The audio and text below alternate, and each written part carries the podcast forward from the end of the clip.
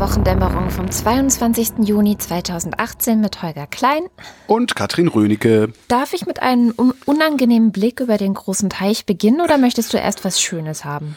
Ich äh, mache einen unangenehmen Blick über den großen Teich. Also schauen wir mal in die USA.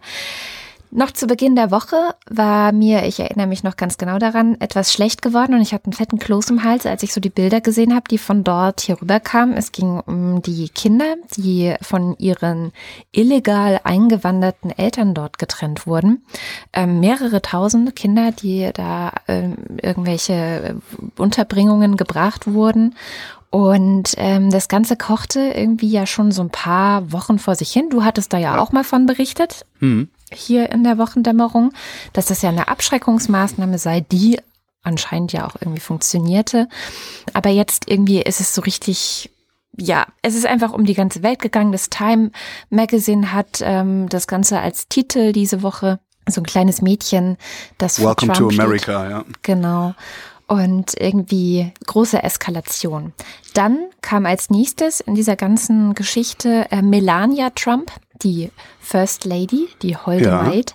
Und ja, hat gesagt, dass es ihr das, also ihr das Herz brechen würde, wenn sie sieht, wie Eltern von ihren Kindern getrennt würden. Mhm das ging auch irgendwie durch verschiedenste Medien und alle waren irgendwie so ein bisschen irritiert. Also ich war so. Sag das vielleicht deinem Mann und nicht der Zeitung? Ja, genau. Wer, wer, wer ist nochmal Präsident? Genau. so, hm. Aber ähm, da habe ich schon gedacht, ach guck, also das ist, wenn man, wenn man erst irritiert ist, immer ein ganz guter Hinweis, dass vielleicht etwas passiert, was Teil einer größeren Inszenierung ist. Mhm. Und tatsächlich hatte ich dann so ein bisschen überlegt, okay, was, was könnte das bedeuten, dass das Weiße Haus jetzt sozusagen sie vorschickt, als die, ja, um die Kinder weinende Mutter. Das ist ja dann fast schon so ein bisschen so eine Mariengestalt, die ähm, ihr dazu ja. kommt. Und natürlich, ich meine, wenn auf der ganzen Welt die Gemüter gerade hochkochen, weil die USA sich so unmenschlich verhalten, wie man es jetzt trotz Donald Trump von den USA auch noch nicht kannte. Auch nicht erwartet ähm, hätte, ne? Nee. Also ich hätte das so echt nicht erwartet. Ja. Was macht man? Also was, was versuchst du, um diese Gemüter wieder zu beruhigen? Ich meine, das Krasse war, es, es gab dann bei NPR auch diese Woche ein riesiges Ding, wo sie verschiedene religiöse Vertreter auch hatten. Also Priester, ähm, auch evangelikale mhm. Priester. Und ich meine, die Evangelikalen waren ja nun auch wirklich wichtig in der Wahl Donald Trumps. Also sie ja. haben einen sehr großen ähm, Teil dazu beigetragen, dass der überhaupt Präsident geworden ist. Das heißt, das Weiße Haus muss gesehen haben, okay, hier passiert gerade was, auch innerhalb unserer eigenen Wähler und Unterstützer, dass wir so irgendwie vielleicht nicht wollen oder was wir auch vielleicht gar nicht mehr ähm, verantworten können. Also schicken sie Melania Trump vor. Und das Interessante war, dass ähm, auf Twitter eine, äh, wie, wie heißt es, Mittelalter-Historikerin hat das Ganze dann mal auseinandergenommen, was das eigentlich bedeutet. Aha. Das fand ich sehr spannend. Also sie meint, das, das kennt man eigentlich aus dem Mittelalter, was hier so passiert. Die Könige, die ja damals auch immer besonders grausam sein mussten und ähm, Leute hingerichtet haben und so, hatten Aha. oft ähm, eine Frau, also die Königin dann, äh, die die Rolle der Fürbitterin hatte. Also sie war dann die, die gesagt hat, ach komm, ähm, lass Gnade walten. Sie hat Tränen vergossen in der Öffentlichkeit. Sie hat dann dafür gesorgt, dass der König sagen konnte, okay, hm, hier war jetzt vielleicht eine Rebellion. Also es gab irgendwie in England zum Beispiel im Mittelalter ähm, unter Henry äh, dem Sechsten eine, eine große Rebellion, wo er dann aber sehr viele dieser Leute, die daran teilgenommen haben, begnadigt hat und normalerweise würde man das ja als Schwäche auslegen und würde sagen, ja, guck mal, äh, der kann nicht mal äh, ordentlich dafür sorgen, dass Leute, die gegen seine Herrschaft kann nicht mal ordentlich köpfen. Ja. ja, genau. Und so konnte man aber die Aufgaben verteilen. Er konnte der harte Mann bleiben, indem er sagte, ja, ich habe das gemacht, weil meine Frau für diese Leute, Menschen gebetet hat, weil meine Frau das gerne so möchte. Eigentlich wollte ich nicht, aber ich habe es den Kindern versprochen. So, genau, ja. genau. Und so kann man dann ähm, das Ganze irgendwie halten und das Ganze so die Gemüter besänftigen, weil wahrscheinlich selbst im Mittelalter die Bevölkerung das oft zu grausam fand, was passiert ist. Auf die Art und Weise, ja, kann man die Balance halten. Und das, diese Rolle scheint jetzt Melania Trump anscheinend auch in den USA gespielt zu haben. Sie ist ja jetzt auch nach Texas gereist. Meinst du, meinst du, dass das, das passiert bewusst? Also meinst du, die wissen das oder ist das was, was ja. sich äh, zufällig ergeben hat? Ich denke, dass es bewusst ist. Ich denke, dass es einfach eine, weiß ich nicht, dass da irgendwelche Berater sagen, ja, wie, wie können wir das denn jetzt machen, ohne dass Trump hinterher wie ein Schwächling dasteht, trotzdem äh, aus der Sache rauskommen. Er hat dann ja ähm, einen Erlass wieder unterschrieben, in dem steht, dass er das beenden möchte.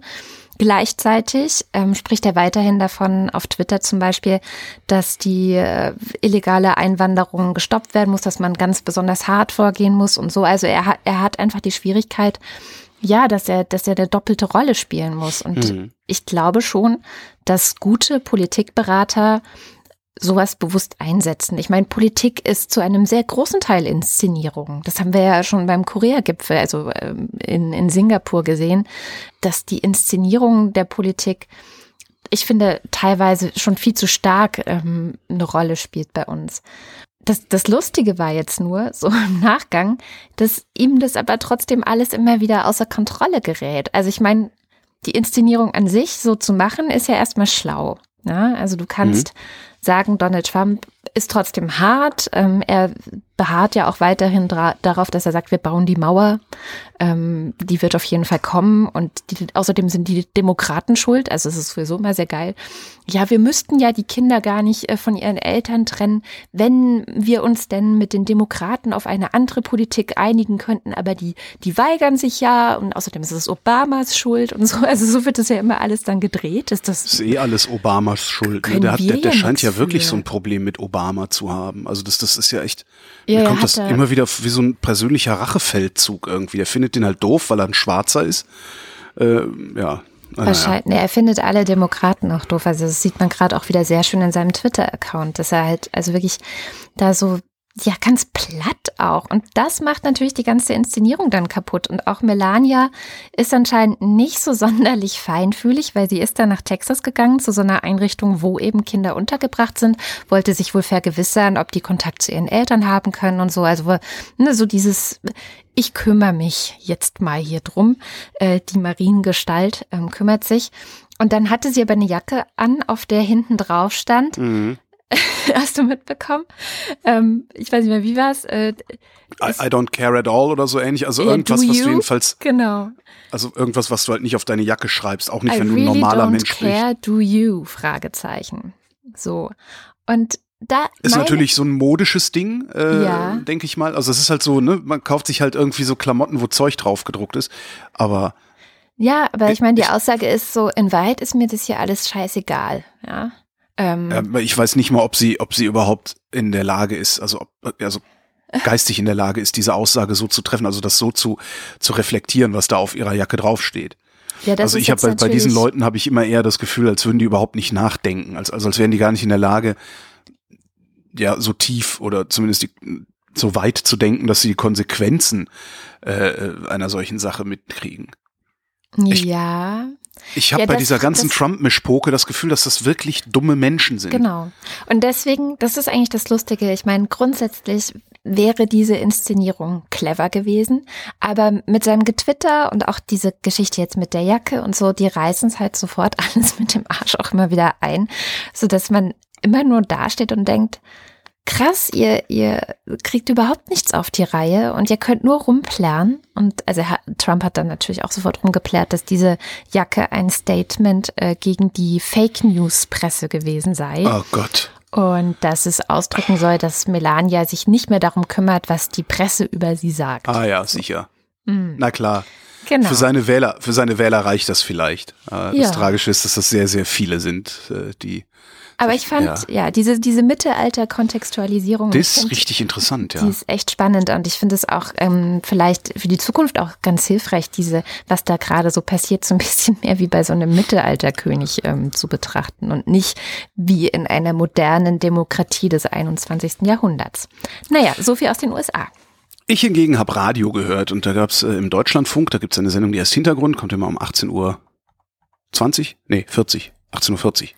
Äh, und da ging es um äh, Lebensmittelsteuern und insbesondere um die Zuckersteuer, weil wir ja ein äh, nicht geringes Diabetes- und Adipositas-Problem in der Bundesrepublik haben oder überhaupt in westlichen Industriegesellschaften. Und äh, dieses Problem ist im Wesentlichen auf Zucker zurückzuführen. Ähm, wurden dann so viele Leute befragt, also auch vor allen Dingen äh, Menschen, die sich damit auskennen, also Ärzte, Wissenschaftler, ähm, unter anderem auch Lobbyvertreter. Und da habe ich dann, ähm, ich, ich hatte das so beim Abwaschen gehört, so nebenbei und habe mich fürchterlich aufgeregt und wollte hier eigentlich einen riesigen Rant äh, raushauen mal wieder. Ähm, habe das dann in Ruhe nochmal durchgehört, mir das Manuskript durchgelesen. Ist, leider ist viel von dem, was, was ich dachte, was ich hier ranten könnte, äh, dann doch nicht so gekommen. Das passiert ja gerne mal, wenn man nicht aufmerksam zuhört, dass man dann genau das hört, was man hören will, weil man sich gerade aufregen will. Wir Podcaster können davon ja auch ein Lied singen. Jedenfalls ist ein bisschen was ist hängen geblieben und zwar zwei Dinge, die wollte ich kurz vorführen. Die Zuckersteuer lehnen wir ab, weil sie kein zielführendes Instrument ist. Sie hat ja eine lenkende Funktion. Das heißt, in dem Moment, wo ich in die Preisgestaltung eingreife, kann es natürlich auch sein, dass ich bestimmte Verbrauchergruppen, die jetzt vielleicht weniger Geld zur Verfügung haben, damit von einer bestimmten Lebensmittelgruppe auch ausschließe, weil sie sich die nicht mehr leisten können oder nicht mehr leisten wollen. Es kann aber auch passieren, dass die Markenprodukte nicht mehr gekauft werden, sondern stattdessen die preiswerteren Produkte Handelsmarken zum Beispiel. Das wäre dann ein Eingriff in die Markenvielfalt. Ähm. Bitte was? ja, genau. Darf ich da kurz ähm, was zu sagen, was ja meine Beobachtung ist und ich glaube, die du mittlerweile, mittlerweile ja auch immer mit mir teilst. Nimm ein beliebiges Produkt, sei es jetzt Müsli, Kekse, Brot, also alles Mögliche und äh, guck dir an, was es in, ich sag mal, etwas teurer und äh, in einigermaßen guter Qualität, wie viel Zucker da drin ist. Oder mhm. aus dem Biomarkt zum Beispiel. Und mhm. dann guck dir an, wie viel Zucker zum Beispiel in den Aldi-Produkten drin ist. Und es ist so irre, wie viel Zucker die überall reinmachen. Ja, es, es halt sind gerade die billigen Produkte, die ja, voll ja. mit Zucker sind. Ja, aber das, das sagt sie ja auch, ne? Also sie sagt ja, wenn, wenn wir da den Zucker rausnehmen, also wenn wir den Zucker reduzieren, werden diese Produkte teurer. Nee. Ähm, und dann können die Armen sich das ja nicht mehr leisten. Das ist ja ihr Argument. Ach so, warum ähm, hat sie das gemeint? Ich hatte gedacht, so, sie meint, naja, ja, okay, verstehe dann kaufen die Leute das nicht mehr. Ja, also ja. was das ist, das ist natürlich ist das intellektuell unredlich, was diese Frau da macht. Ihr Name ist Manon Struck, sie kommt vom Bund für Lebensmittelrecht und Lebensmittelkunde. Das ist der Spitzenverband der deutschen Lebensmittelwirtschaft, also die zentrale Lobbyorganisation der deutschen Lebensmittelwirtschaft. Ähm, ich finde das an, an zwei Stellen, aus zwei Gründen finde ich das intellektuell unredlich. Erstens, Lebensmittel äh, mit weniger Zucker sind nicht so viel teurer, dass die Leute dann auf einmal kein Geld mehr haben, sich diese Lebensmittel zu kaufen. Ähm, Lebensmittel, in denen überhaupt viel Zucker verarbeitet ist, sind in der Regel auch Lebensmittel, die man sowieso nicht essen sollte, weil da noch viel andere Sachen drin sind. Also insbesondere Fertiglebensmittel, also Fertigessen und sowas. Ähm, hochverarbeitete Lebensmittel, da ist der viele Zucker drin. Wenn du dich frisch ernährst, also ne, wenn du äh, äh, selber kochst, sagen wir mal, ähm, hast du dieses Problem gar nicht, was sie da beschreibt. Das finde ich mal das eine. Mhm. Also sie tut so, sie tut so, als äh, wäre das menschenfreundlich, ja, also verbraucherfreundlich, ähm, den Markt mit billigen Lebensmitteln voller Zucker zu überfluten. Ja, Dass genau. du davon aber krank wirst, äh, fett wirst im Zweifelsfall und dir hinterher teurere Klamotten kaufen musst, weil du größere Größen trägst, das ist der Frau natürlich egal, weil sie ist nicht von der Textilindustrie. Was ich außerdem intellektuell unredlich finde, ist, äh, ganz am Schluss sagt sie, und das wäre ein Eingriff in die Markenvielfalt.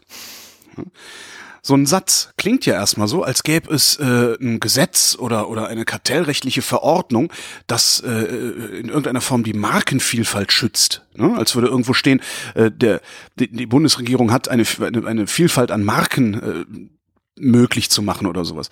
Ich habe mal ein bisschen rumgesucht und habe den Begriff Markenvielfalt nirgendwo gefunden. Jetzt könnte man natürlich sagen, okay, wettbewerbsrechtlich, ähm, man darf das nicht einschränken, also jeder darf so viel Marken auf den Markt bringen, wie er will, das regelt halt der Markt und so weiter. Aber es ist halt ein Wettbewerbsproblem. Mhm. So, und sie, sie tut auch da so, als wäre das ein Verbraucherproblem. Ja, dann, dann gibt's ja auf einmal keine acht Joghurts mehr im Kühlregal, sondern nur noch vier. Ja. Ja, leck mich doch. Wie viel Erdbeerjoghurt willst du denn essen? Ja. Ne? Also, äh, äh, das würde eigentlich für das reichen, da würden zwei Erdbeerjoghurts stehen. Einer mit mehr Erdbeergeschmack, einer mit weniger Erdbeergeschmack oder irgendwie sowas. Und, und was, das, das sind so Dinge, die mich richtig aufregen. Diese, diese ja, diese Augenwischerei. Also klar, sie ist vom, vom, von der Lobbyorganisation, die geben wahnsinnig viel Geld für Reklame aus und sowas ja. und verarschen aber letztendlich die Verbraucher, während sie sagen, wir handeln im Sinne der Verbraucher. Weil Markenvielfalt ist nicht im Sinne der Verbraucher, Markenvielfalt ist ausschließlich im Sinne der Produzenten. Weil je mehr Diversifikation du machen kannst, desto mehr Marken bringst du da rein, desto mehr Umsatz fährst du, weil du ja wachsen willst. Du willst morgen mehr Joghurt verkaufen als heute, ansonsten bist du ein schlechter Marktwirtschaftler. Das ärgert mich. Und das ärgert mich sehr. Und ich finde, man sollte solchen Leuten vor allen Dingen das Werben verbieten.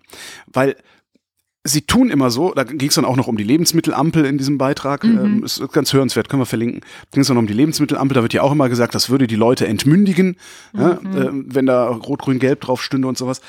Dieses beharren darauf, dass wir auf der einen Seite mündige Verbraucher hätten, auf der anderen Seite aber mit solch billigen kognitiven Tricks diesen mündigen Verbrauchern Scheiße zu erzählen, damit sie den billigen Kram weiterkaufen. Jetzt fange ich doch an zu ranten. Es kam übrigens noch jemand zu Wort, auch auch ein sehr sehr schönes, äh, sehr sehr schöner Ausschnitt, den ich da noch mitgebracht habe. Ähm, der Mann heißt Günther Tissen, ist Hauptgeschäftsführer der wirtschaftlichen Vereinigung Zucker. Das ist der äh, Lobbyorganisation der Zuckerproduzenten. Auch interessant, was der so für Analogien findet. Wenn man einen Kuchen backt, dann kann man natürlich hingehen und sagen, ach, ich nehme einfach weniger Zucker, aber dann wird natürlich auch der Kuchen kleiner. Das ist ja okay. Wenn man den Kuchen aber gleich groß halten möchte, das heißt also auch jede Person soll ein gleich großes Stück bekommen, muss man den Zucker durch irgendwas in diesem Kuchen ersetzen. Und genau das passiert im Grunde dann eben bei der Zuckerreduktion bei Fertiglebensmitteln. Das heißt, wenn Sie bestimmte Produkte haben, mit denen Sie den Zucker reduzieren, werden Sie dafür andere Produkte reintun, die nicht Zucker heißen. Glucose, ne, Fructose, dieses ganze Zeug, das müsste man dann halt auch mit reglementieren. Auch ganz interessant, die Hersteller der Produkte, die nicht Zucker heißen, geben ihm wahrscheinlich kein Geld, darum redet er auch nicht in deren Sinne. Mhm. Was ich aber noch viel besser finde, ist diese Analogie mit dem Kuchen. Auch mhm. das ist intellektuell unredlich.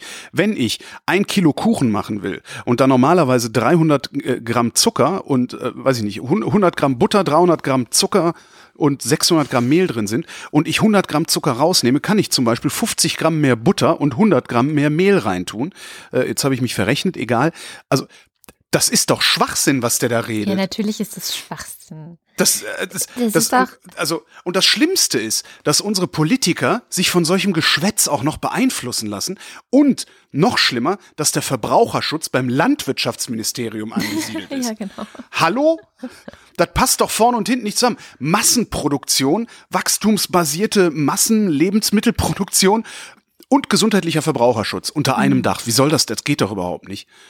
Ich weiß übrigens, äh, siehst du, Julia Klöckners Position dazu hätte ich nochmal raussuchen können. Ich glaube, sie ist prinzipiell für Reglementierung, aber wird sich dann wahrscheinlich auch wieder von den Lobbyisten aufweichen lassen. Mhm. Also, furchtbar. Ja, so, genug gerantet.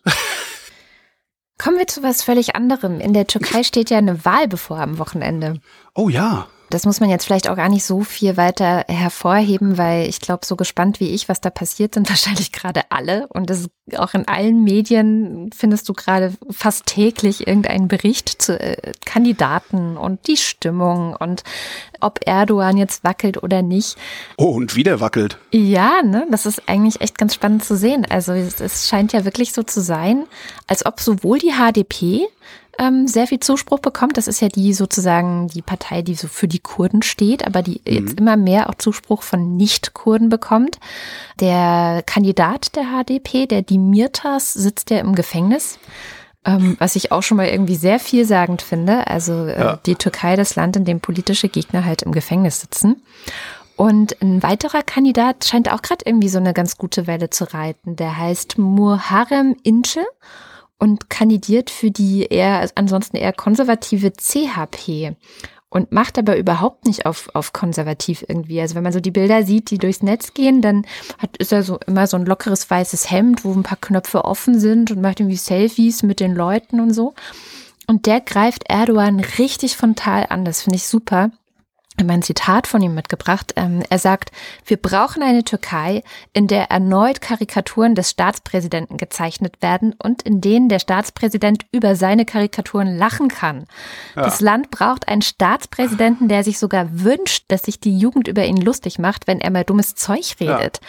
Das Land braucht einen Staatspräsidenten, der Proteste toleriert, wenn er ein Fußballstadion betritt super. Also ich, ich bin gespannt. Also laut Umfragen hat der wohl, könnte der wohl zwischen 20 und 30 Prozent der Stimmen bekommen. Und dann muss man halt gucken, ob es irgendwie in die Stichwahl geht. Also in der Türkei haben, glaube ich, gerade echt wirklich viele Leute Hoffnung. Und es gibt. Ich wüsste gerne, was mit Erdogan passiert, wenn er da tatsächlich aus dem Amt gejagt wird. Ob der dann in den Knast geht?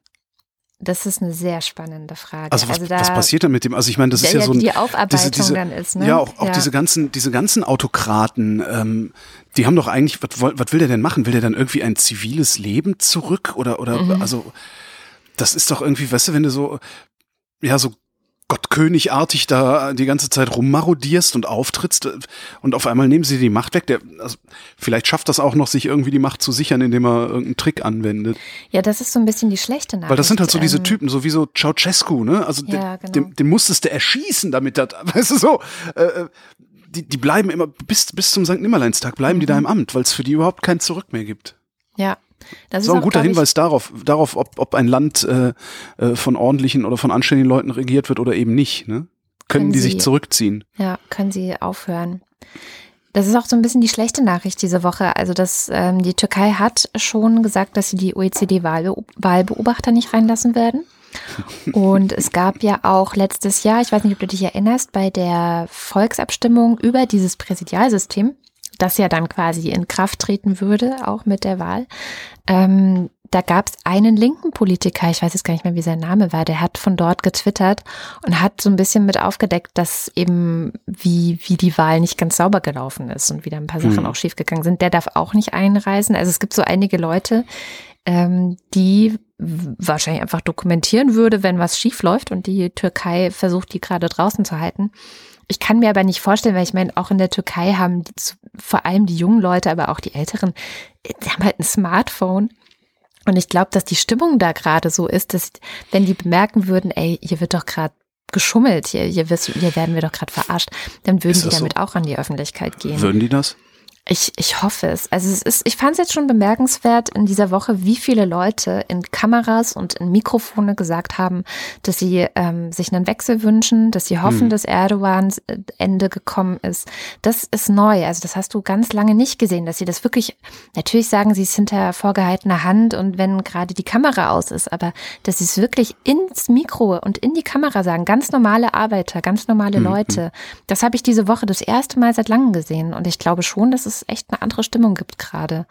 Also Daumen drücken, meine Daumen sind so fest gedrückt, so, so fest gedrückt, weil ich glaube auch, dass es, du, du sagtest ja gerade, die Autokraten in der ganzen Welt ähm, äh, sind ja irgendwie gleich und ticken irgendwie gleich. Und ich, ich, für mich wäre das schon ein wichtiges globales politisches Symbol, wenn der jetzt, wenn der jetzt wirklich sein Ende erleben würde am, am Sonntag. Weil das würde zeigen, man kann auch Autokraten loswerden, die die Presse äh, komplett unterdrückt haben, die alle politischen Gegner in die Gefängnisse gesperrt haben, die einen Ausnahmezustand äh, ausgerufen haben in ihrem Land und so weiter. Also die wirklich alle Werkzeuge der Repression schon benutzen, selbst die kann man irgendwie noch loswerden. Und das wäre ein Signal, dass ich mir gerade in diesen Zeiten jetzt gerade in Richtung Ungarn, in Richtung Polen, in Und Richtung USA echt Vor allen Dingen würde. für die Türken würde ich mir das wünschen. Ja, ja, Also, ja. absolut. Ja. Wo wir beim Thema sind, schwedische Wissenschaftler haben festgestellt, die Demokratien gehen langsam kaputt. Äh, es gibt ähm, ein, ein Drittel der Weltbevölkerung, schreiben die, leben äh, momentan in Ländern, in denen die demokratischen Strukturen wegbröseln, langsam aber sicher. Ähm, die haben sich äh, haben sich ja das Jahr äh, 2017 angeguckt, äh, mit, mit sehr vielen Experten gesprochen, Presse ausgewertet und sowas alles und haben in 24 Ländern der Erde einen nachweisbaren Verfall demokratischer Werte feststellen können, darunter die USA und Indien. Ja, stimmt. Ähm, Indien ganz- haben wir auch immer gar nicht aus dem, Ja. auf dem Schirm, aber das geht Ja. ja, auch krass ab da gerade. Eins der größten Länder der Welt, ja. Ähm, wo es wo es äh, kaum Verschlechterung, teilweise sogar Verbesserung gibt, ist bei den, äh, sie nennen das offensichtlichen demokratischen Mechanismen, also Wahlen. Da ist alles in Ordnung. Aber äh, bei so Sachen wie Pressefreiheit, Meinungsfreiheit, unabhängige Justiz, da ähm, wird ausgehöhlt und wird kaputt gemacht. Also überall da, wo, ich sag mal, die Öffentlichkeit oder die, die, die Gesellschaften nicht permanent hingucken. Ne? Also wenn eine Wahl manipuliert Mhm. wird, das kriegt jeder schlagartig mit. Aber wenn du hier ein bisschen die Justiz aushöhlst, wenn du hier ein bisschen die Pressefreiheit einschränkst, indem du nur noch äh, deine Kumpels zu Chefredakteuren machst und so, das kriegen die Leute halt gar nicht so mit. Und das ist so ein bisschen wie diese Frosch im kochenden Wasser Analogie. Hat das eigentlich jemals jemand ausprobiert? Bleibt der Frosch da drin? Ich, ich weiß nicht, wahrscheinlich, oder? Weiß ich, ich weiß es nicht. Ist halt schön plausibel, aber wie immer, wenn was plausibel ist, ja, wenn was plausibel ist, was mit Fakten hantiert, dann äh, hm. ist Vorsicht geboten. So, jetzt sagen die Forscher, insgesamt hätten sich äh, viele liberale Demokratien, insbesondere in Europa und natürlich Nordamerika, äh, in den vergangenen sechs Jahren auf ein Niveau der 1970er Jahre zurückentwickelt. Und das betrifft insbesondere einkommensschwache und, na? Rat mal. Äh. Frauen. Oh. Frauen und Einkommensschwache ähm, werden zunehmend systematisch benachteiligt beim Zugang zu politischer Entscheidungsgewalt. Ähm, Gerade mal 15 Prozent der Weltbevölkerung äh, haben einigermaßen Chancengleichheit. Es, äh, ganz haben wir die ja nirgends. Und, und das ist eigentlich das äh, Frappierendste an dieser Arbeit, die Teilhabe an politischen Entscheidungen hängt äh, vom sozioökonomischen Status ab und zwar ja. zunehmend. Ja. Ähm, ja, schreiben halt, dass im letzten Jahrzehnt Reiche und Superreiche in vielen Ländern mehr Einfluss gewonnen haben und ein Viertel der Weltbevölkerung von solcher Plutokratie betroffen ist. Ähm, also das Gegenteil zu Plutokratie, also der Herrschaft der Reichen, ist die Meritokratie, das ist die Leistungsgesellschaft. Also da regiert der ähm, oder macht derjenige Politik, der sich engagiert und nicht der sich da reinkauft auf irgendeine Art und Weise. Jetzt könnten wir wieder über Erbschaftssteuer reden. Daraufhin habe ich mal geguckt, wer ist denn eigentlich reich? Was ist denn eigentlich Reichtum? Und es ist schwer zu sagen. Ähm, hm. Klar, superreich, ne, das sind halt so Milliardäre, Multimilliardäre, das kann man gerade noch nachvollziehen. Aber ist jemand mit äh, einstelligen, mit einem zweistelligen Vermögen schon reich oder nicht? Oder, hm, hm, hm, hm. Hab mal so ein bisschen geguckt. Äh, es ist sehr stark abhängig natürlich von den Volkswirtschaften, in die du guckst, äh, von den von den Einkommensverteilungen, in die du guckst. Und bin jetzt einfach mal bei der Bundesrepublik geblieben, dass man mal so ein paar Zahlen hat. Also ähm, das Medianeinkommen in Deutschland liegt bei 1615 Euro netto im Monat. Median heißt äh, gleicher Abstand zu allen anderen Einkommen. Ähm, reich ist, wer mehr als das Doppelte dieses Medianeinkommens hat. Das heißt, wer mehr als 3230 netto im Monat hat, ist reich. Da geht es um Individuen, nicht um Haushalte. Mhm. Sehr reich ist, wer mehr als das Dreifache dieses Medianeinkommens hat. Das sind 4845. Dann bist du sehr reich. What? Ja, also da geht's aber nur um Einkommen, das heißt halt ja. noch nichts, ne? Also ja, weil ich meine, wenn es, es gab es gab auch in meinem Miete Leben schon und, ja. genau es gab auch in meinem Leben schon Monate, da habe ich das netto verdient, ja? ja? aber dafür auch drei Monate lang danach so gut wie nix, ne? weil eine große Rechnung bezahlt worden ist, äh, an der ich mehrere Monate gearbeitet hatte. Das heißt, das, das sagt erstmal nichts. Ne? Hm. Ähm, also guckst du aufs Vermögen. Ist jetzt auch nicht so, äh, so einfach, weil die großen Vermögen sehr oft verschleiert sind. Ähm, nicht zuletzt auch im Ausland geparkt werden, wie wir seit den Panama Papers wissen. Mhm. Ähm, bei Vermögen kann man aber gucken, hat das Institut für, äh, Institut der deutschen Wirtschaft 2015 mal geguckt äh, und hat gesagt, die reichsten zehn Prozent in der Bundesrepublik haben ein Vermögen von mehr als 260.000 Euro. Also 10 Prozent haben mehr als 260.000 Euro Vermögen. Das ist jetzt nicht so ungewöhnlich, wenn du dir überlegst, äh, 50 Jahre alter Ingenieur, abbezahltes Haus, betriebliche Altersvorsorge. Da bist du ganz schnell bei 260.000. Ja. Die du so ans Vermögen hast. Nichtsdestotrotz, 90 Prozent der Leute haben das nicht. Eben. Das darf man dabei nie vergessen. Ähm, man kann da jetzt, also das ist wirklich, das ist was, da kann man sich irgendwie mal an einem, an einem verregneten Tag so durch alle möglichen Artikel, Berichte, Studien, die Wikipedia, weiß der Geier was klicken und sich so Vermögen und Reichtum und, und Armut und so angucken. Wie dem auch sei, das Problem ist halt, und das, das Problem, das hast du schon bei, bei äh, 3000 Euro netto im Monat, beziehungsweise bei einer Viertelmillion ähm, Vermögen. Das Problem ist, dass ich mit hinreichend Vermögen Zeit genug habe, mich politisch zu beteiligen und dadurch dann Politik auch in meinem Sinne zu gestalten oder politische Entscheidungen in meinem Sinne zu beeinflussen. Und es gehört sehr viel Kraft dazu, nicht ständig von seinen eigenen Wohlstand sozusagen äh, auf die Bedürfnisse anderer Menschen zu schließen und daraus Politik zu machen. Das ist ja, was wir sehr, sehr oft sehen. Ja. Gerade bei solchen Parteien wie der FDP. Ach ähm, ja, aber Jens halt, Spahn ist ja da auch nicht besser. Also hm. zum Beispiel, also aber ich finde gerade bei, bei, der, bei der FDP sieht man das ganz gut, weil es da immer um ökonomische Fragen auch geht. Bei Spahn ist ja auch viel so moralisches Gesabber dabei. Ähm, so der, der typische FDPler ist der Meinung, jeder könnte es selber schaffen. Und dieser Meinung ist er, weil er es selber es für ihn, hat. weil es für ihn so aussieht, als hätte er es selber geschafft. Das ist, dass das Unsinn ist, äh, ja, weil nämlich sein Vater ihm schon ein Vermögen hinterlassen hat. Das begreift der FDPler nicht. ja, sondern ja. Äh, gibt das dann einfach weiter an die Generation davon und sagt, ja, aber der hat es ja auch aus sich heraus geschafft. Und wenn du sonst sozioökonomische Daten dir anguckst, spricht ja alles dagegen, dass man es aus sich selbst heraus schaffen kann, sondern äh, schon Marx wusste, dass das Sein ähm, das Bewusstsein, das Bewusstsein bestimmt, bestimmt. Ne? und nicht umgekehrt. Ja, das finde ich eine sehr schlechte Nachricht, dass die Demokratien kaputt gehen. Äh, allerdings fühlt man das, finde ich auch. Also ja, finde, wenn man die Zeitung aufschlägt, merkt man das. Und ja. ich denke immer wieder, Matthias von Hellfeld, der Historiker, mit dem ich hier ähm, ähm, einen Podcast regelmäßig auch aufnehme, der hat mal gesagt, ähm, dass irgendwann die Historiker auf unsere Zeit zurückblicken werden und sich fragen werden, wie die Menschen so dumm haben sein können, diese großartigen Sachen wie beispielsweise die EU und den, den, die liberale offene Gesellschaft, das kaputt gemacht zu haben. Ja. Und anscheinend sind wir da gerade mittendrin hatte Machiavelli doch recht. Ne? Der äh, hat ja so diese Theorie, dass das alles das Rad der Geschichte. Also du kannst es nicht verhindern, dass nach der Demokratie, nach der Republik, Ein weil dann, weil es dann die Leute, weil es den Leuten zu gut geht, weil die Dekadenz um sich greift, weil keine, ja, also weil sie einfach, ja, eigentlich ist Dekadenz das Hauptproblem. Ja, das ist ähm, es ja. Siehst du ja auch tatsächlich, wenn du dir so, wenn wenn du dir dann auch Zahlen anguckst, und wer, wer wählt eigentlich die AfD? Ja, das sind halt nicht die Armen, die eine Revolution anzetteln wollen, sondern das sind, das ist der Mittelstand, der, der, der vor lauter Dekadenz nicht weiß, was er tun soll. Ja, ja die Armen sind nicht Wähler meistens. Ja, also ja. Äh, groß oder viele, also ja. ja, schön. Ich habe auch noch ein nicht schönes Thema, aber. Oh, da habe ich noch mehr ähm, von. ich habe noch ein echt schönes. Das kommt aber dann ganz zum Schluss. Habe ähm, ich auch. Ich auch, ich auch. Ja, ich auch. genau. Und zwar haben wir schon sehr viel über Facebook gesprochen. Mhm. Es gab ja auch viel zu berichten. Cambridge Analytica, Datenlecks, dann Anhörungen vor verschiedenen äh, politischen Gremien, sowohl in den USA als auch hier in Europa.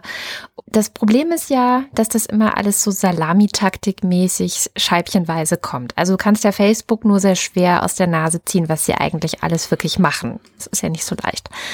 Und das Problem an der Salamitaktik ist, dass man, wenn man es anwendet, also wenn man immer nur so in der einen Woche sagt man, ja, okay, wir haben die Daten auch benutzt und in der nächsten Woche sagen sie, ja, die haben wir übrigens auch benutzt und so, ne, dann hast du als Mensch, der diese Nachrichten hört, nicht das Gefühl, dass da eine richtig große, dicke Wurst dahinter steht, sondern ja. es sind halt Scheibchen.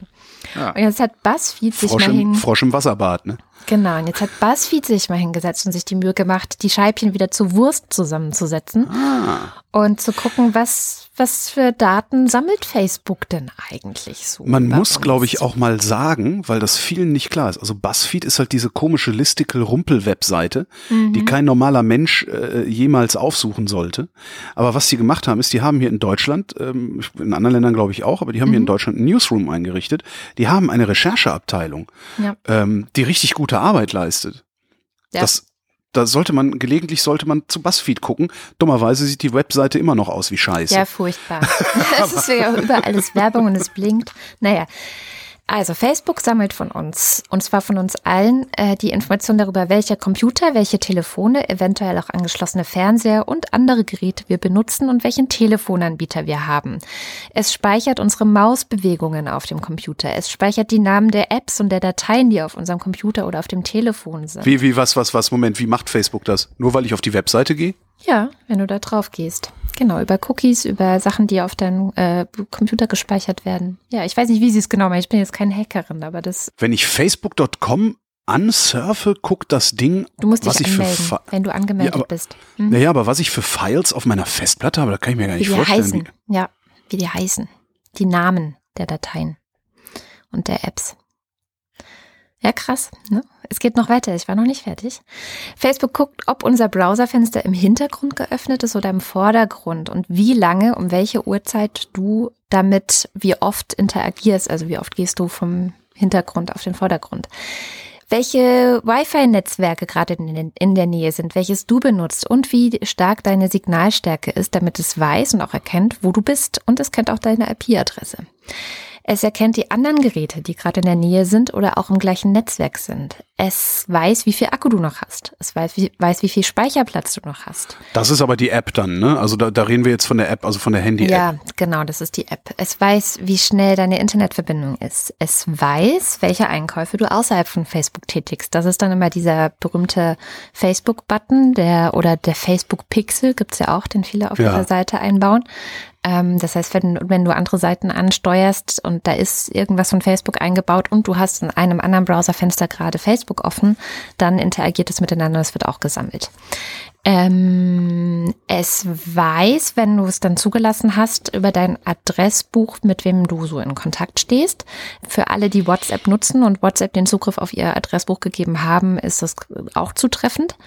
Ähm, bei Android-Nutzern, die ja immer auch nicht wirklich eine Wahl haben, was ich echt krass finde, weiß es, wer angerufen wurde und wem man SMS, gesch SMS geschrieben hat. Damit es, und das, damit es besser erkennen kann, welche Leute, die du vielleicht kennen könntest, es dir vorschlagen kann.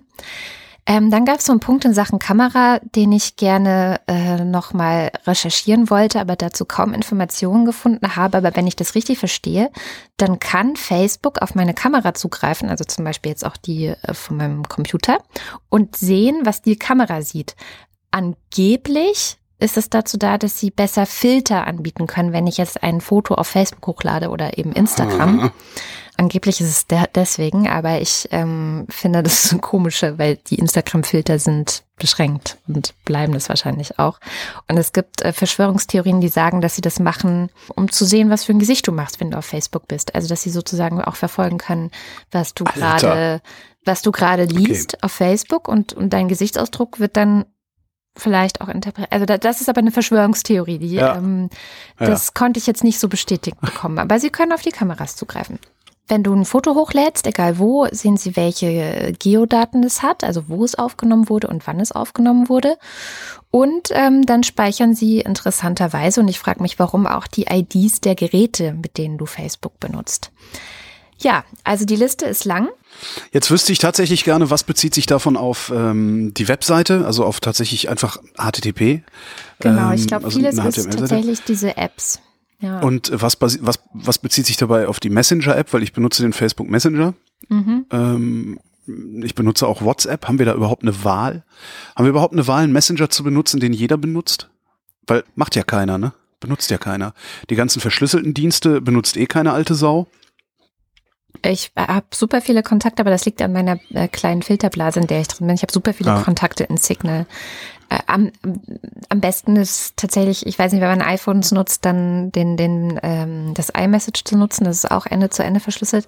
Aber es ist halt, ja, es ist tatsächlich ein Problem, dass die meisten Leute, die jetzt, ich sag mal, Familie und Freunde und Bekannte oder andere Eltern oder die WhatsApp-Gruppe der, der Klasse, der Name sagt ja schon, ist halt eine WhatsApp-Gruppe, ja, es ist, man hat im Grunde keine andere Wahl und deswegen sehe ich bis immer noch die Politik in der Pflicht, diese ganzen Sachen, also dem einen Riegel vorzuschieben oder zumindest den Leuten die Möglichkeit zu geben, dass sie es eben nicht automatisch ähm, ja das Adressbuch teilen müssen oder so.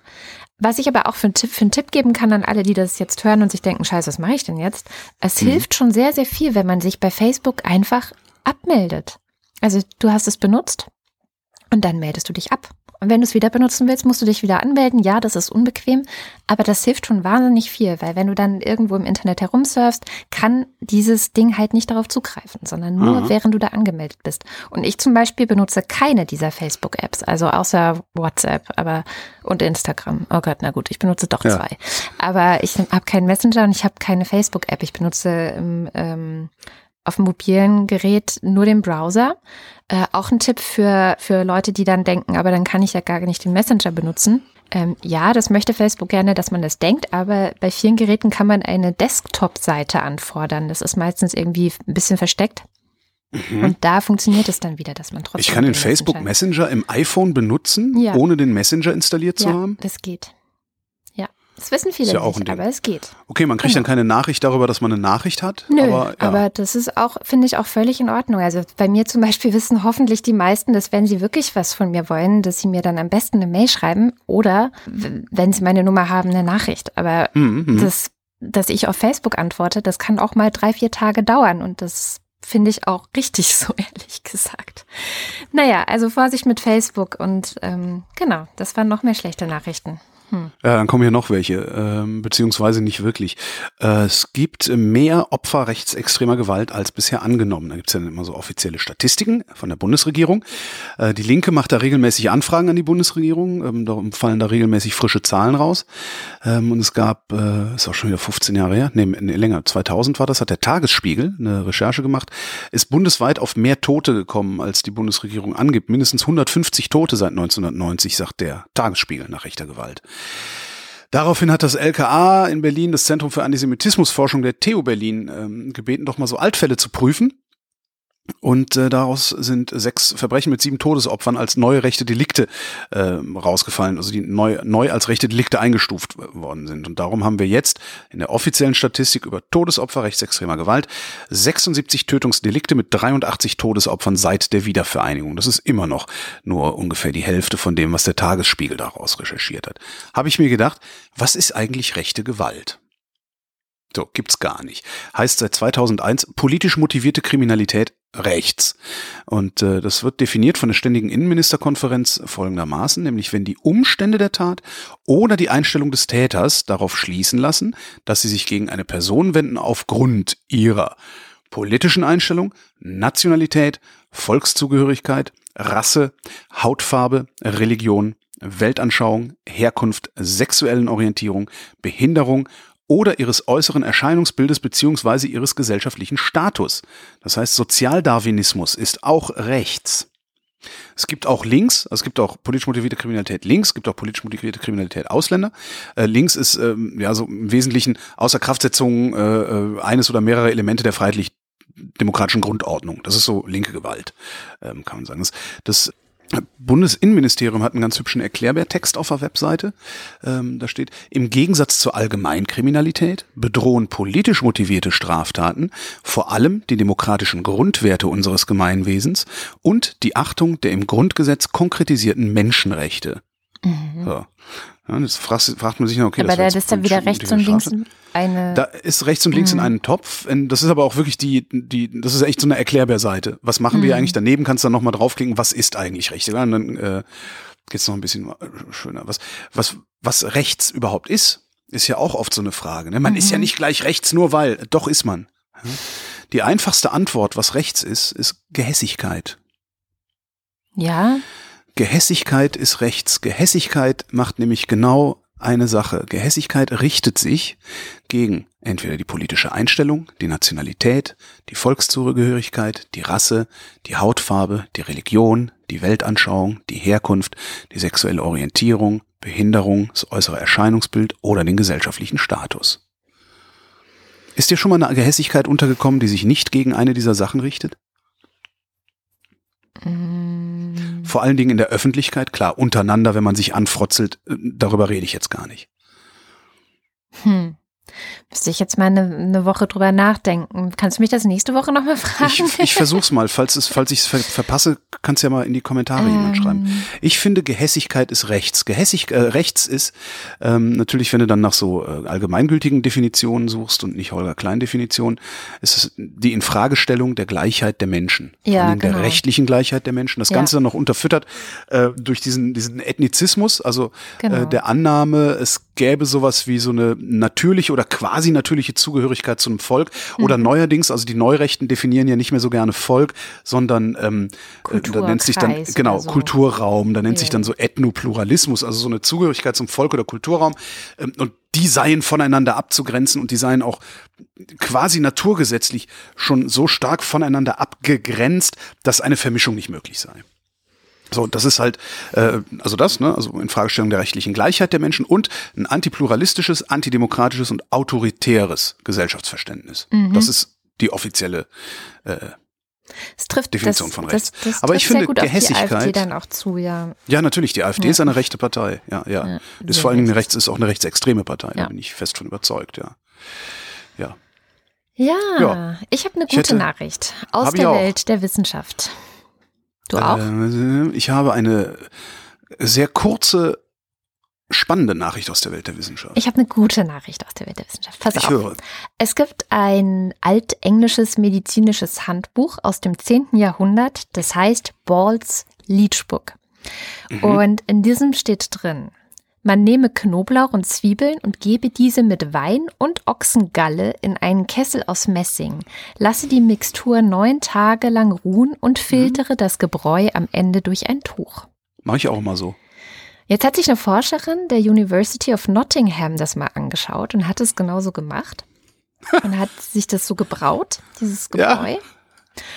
Und äh, in einem ersten Test hat sie sich, also ist die Vermutung aufgekommen, dass diese mittelalterliche Mixtur eventuell die Lösung sein könnte gegen multiresistente Staphylococcus-Keime. Nee, ja. geil. Ähm, das ist noch nicht so ganz bestätigt worden. Also sie hat dann natürlich, wie man es so macht, sie hat ähm, Staphylokokken gezüchtet in der Petrischale, hat dann Mäuse genommen, mit diesen Staphylokokken infiziert und hat die Salbe aufgetragen und tatsächlich hat von 1000 äh, Staphylokokken dann nur eine überlebt.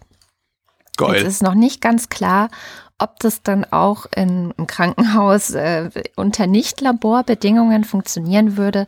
Aber äh, fand ich so eine geile Geschichte. Mhm. Das ist super. Sowas passiert aber immer mal wieder, dass äh, so, so vermeintliche Quacksalberei aus dem Mittelalter sich als gar nicht so doof rausstellt. Ja. Ähm, es ist an der Universität Cambridge, haben so ein paar ähm, Ökonomen und Politikwissenschaftler haben mal so ein paar Simulationen laufen lassen äh, zum Thema Klimawandel und haben Folgendes festgestellt. Nicht unbedingt politische Entscheidungen werden dafür verantwortlich sein, dass ähm, der Markt für fossile Brennstoffe zusammenbricht, sondern äh, technische Entwicklung. Ähm, die haben, haben wirklich gesagt, so, was, wie, wie entwickelt sich die Welt denn eigentlich? Wir kriegen verbrauchsärmere Fahrzeuge, bessere Heizungen, umweltfreundlichere Produkte, also Produkte, die ähm, nicht so viel fossile Energie äh, brauchen oder aus fossilen Brennstoffen bestehen. Ähm, die sagen, äh, dass sich gerade, wenn man diese Simulation einfach nur über den technischen Fortschritt äh, laufen lässt, eine Spekulationsblase aufpumpen würde. Also eine Erdölspekulationsblase gerade am Entstehen ist, die äh, bis, bis spätestens 2035 platzen würde. So. Und was das, was das in Zahlen heißt, ist wirklich faszinierend. Ähm, die Blase hätte, hätte das, also dann, wenn sie platzt, äh, hätte sie das Äquivalent von einer bis vier Billionen US-Dollar, ne, die dann. Poff machen. Und natürlich kommt jetzt der Vergleich. Finanzmarktkrise 2008 waren 0,25 Billionen US-Dollar. Das heißt, wenn, wenn die Simulationen dieser Leute stimmen, dann fliegt uns das mindestens viermal, wenn nicht achtmal so heftig, nee, warte mal, viermal, nee, 16 mal so heftig um die Ohren, wie das, was wir 2008 erlebt haben. Finde ich total spannend. Und sie schreiben dann auch dazu, ne? Und dann gibt es noch die politischen Entscheidungen. Also kann auch sein, dass das alles noch beschleunigt wird durch irgendwas. Für uns ist das gut. Also gerade hier in Europa, weil wir das Zeug importieren müssen. Ja, wenn da eine Blase platzt, wird's billiger. Doof ist das für Russland und die USA zum Beispiel, weil die leben vom Export. Und äh, wenn die Norwegen Preise. auch, ne? Ja, Norwegen. Norwegen hat so viel Kohle auf Seite liegen, le Ah ja, legen können, dass, da, da ist es ja ja genau, da, da ist es nicht ganz so schlimm. Ja, sie leben auch aber vom, vom Export. Ähm, und vor allen Dingen haben die das Problem, also die Norweger auch, äh, genau wie die, wie die USA und Russland, die also der, der, der Rohölpreis muss eine bestimmte Höhe haben, damit es sich überhaupt lohnt, das Zeug aus dem Boden zu holen. Mhm. Und äh, das schaffen die dann nicht mehr. Also wenn jetzt hier eine Blase platzt und da der, die Preise um ein Viertel oder noch mehr zurückgehen, ähm, ist es mindestens für Russland, wahrscheinlich auch für die USA zu teuer, Öl zu fördern. Und dann können nur noch die Golfstaaten äh, da mithalten, weil das bei denen direkt unter der Erdoberfläche ist. Also sie müssen ja nur irgendwie einen Stock in den Boden rammen und dann kommt da Öl raus. Oder so. Das finde find ich eine ganz, finde ich eine total spannende Rechnung. Also ich habe relativ wenig darüber gefunden und äh, wie immer ähm, der Originalartikel äh, kriegst du nur das Abstract und musst bezahlen, wenn du ihn ganz lesen willst. Mhm. Ähm, ja. Und, Aber es, 9 es Dollar wollte ich bestätigt- jetzt nicht hinlegen. Es bestätigt so ein bisschen, was ähm, diese ganze Divestment-Bewegung ja auch macht und auch sagt. Also es gibt ja eine Bewegung, die heißt Divestment, die versucht politisch dafür zu werben, dass Leute aus den fossilen Brennstoffen rausgehen, mit ihren Investments auch. Ähm, es gibt schon Städte, die das machen, zum Beispiel New York und auch in Deutschland wird es immer mehr erwogen von einzelnen Städten, ob sie das machen. Ähm, also Korrektiv hatte dazu auch eine größere Recherche mal gemacht. Und ähm, die sagen das auch, die sagen auch, es ist auch etwas, was wir jetzt machen müssen, damit uns nicht unsere gesamten Investitionen, also Staatsinvestitionen, mhm, genau. flöten gehen, weil ja. das wird einfach, das ist eine Blase und genau. die wird irgendwann platzen. Die sagen zwar, also ich habe bisher noch nie Zahlen gehört, wie schlimm es dann wird, aber das ist das, was die auch prophezeien. Die sagen, wir müssen jetzt wechseln und wir müssen jetzt gucken, wie wir anders investieren, wie wir gerade auch Staatsanleihen ähm, umwidmen sozusagen. Was mich zu meiner ewigen Frage nach den ähm, nachhaltigen ETFs bringt, also falls uns, einer unserer Hörer oder eine, eine unserer Hörerinnen da vielleicht äh, gute Tipps hat, ich suche nachhaltige ETFs und es ist alles nicht so leicht, sich dazu informieren, hm. weil ich sag mal so, die äh, typischen klassischen Banken haben da einfach gar kein Angebot und das, oder, oder zumindest ein sehr eingeschränktes nur. Und, und was mit den Esoterikbanken? Sehr, sehr unbefriedigend. Ja, also ich hatte das, das, wir sind ja mit Haus 1 bei der Triodos Bank. Die haben wir ewig ja. ausgesucht, weil die nämlich eben nicht esoterisch ist, sondern einfach nur nachhaltig. Ähm, aber die sind auch noch so neu und da habe ich mal was angefordert, Informationssachen äh, angefordert und aber nie bekommen. Also die sind einfach ein bisschen verplant. Das ist dann das Problem, was man mhm. bei den neueren nachhaltigen Banken, also so wie im Bioladen, wo du immer drei Stunden in der Kasse stehst.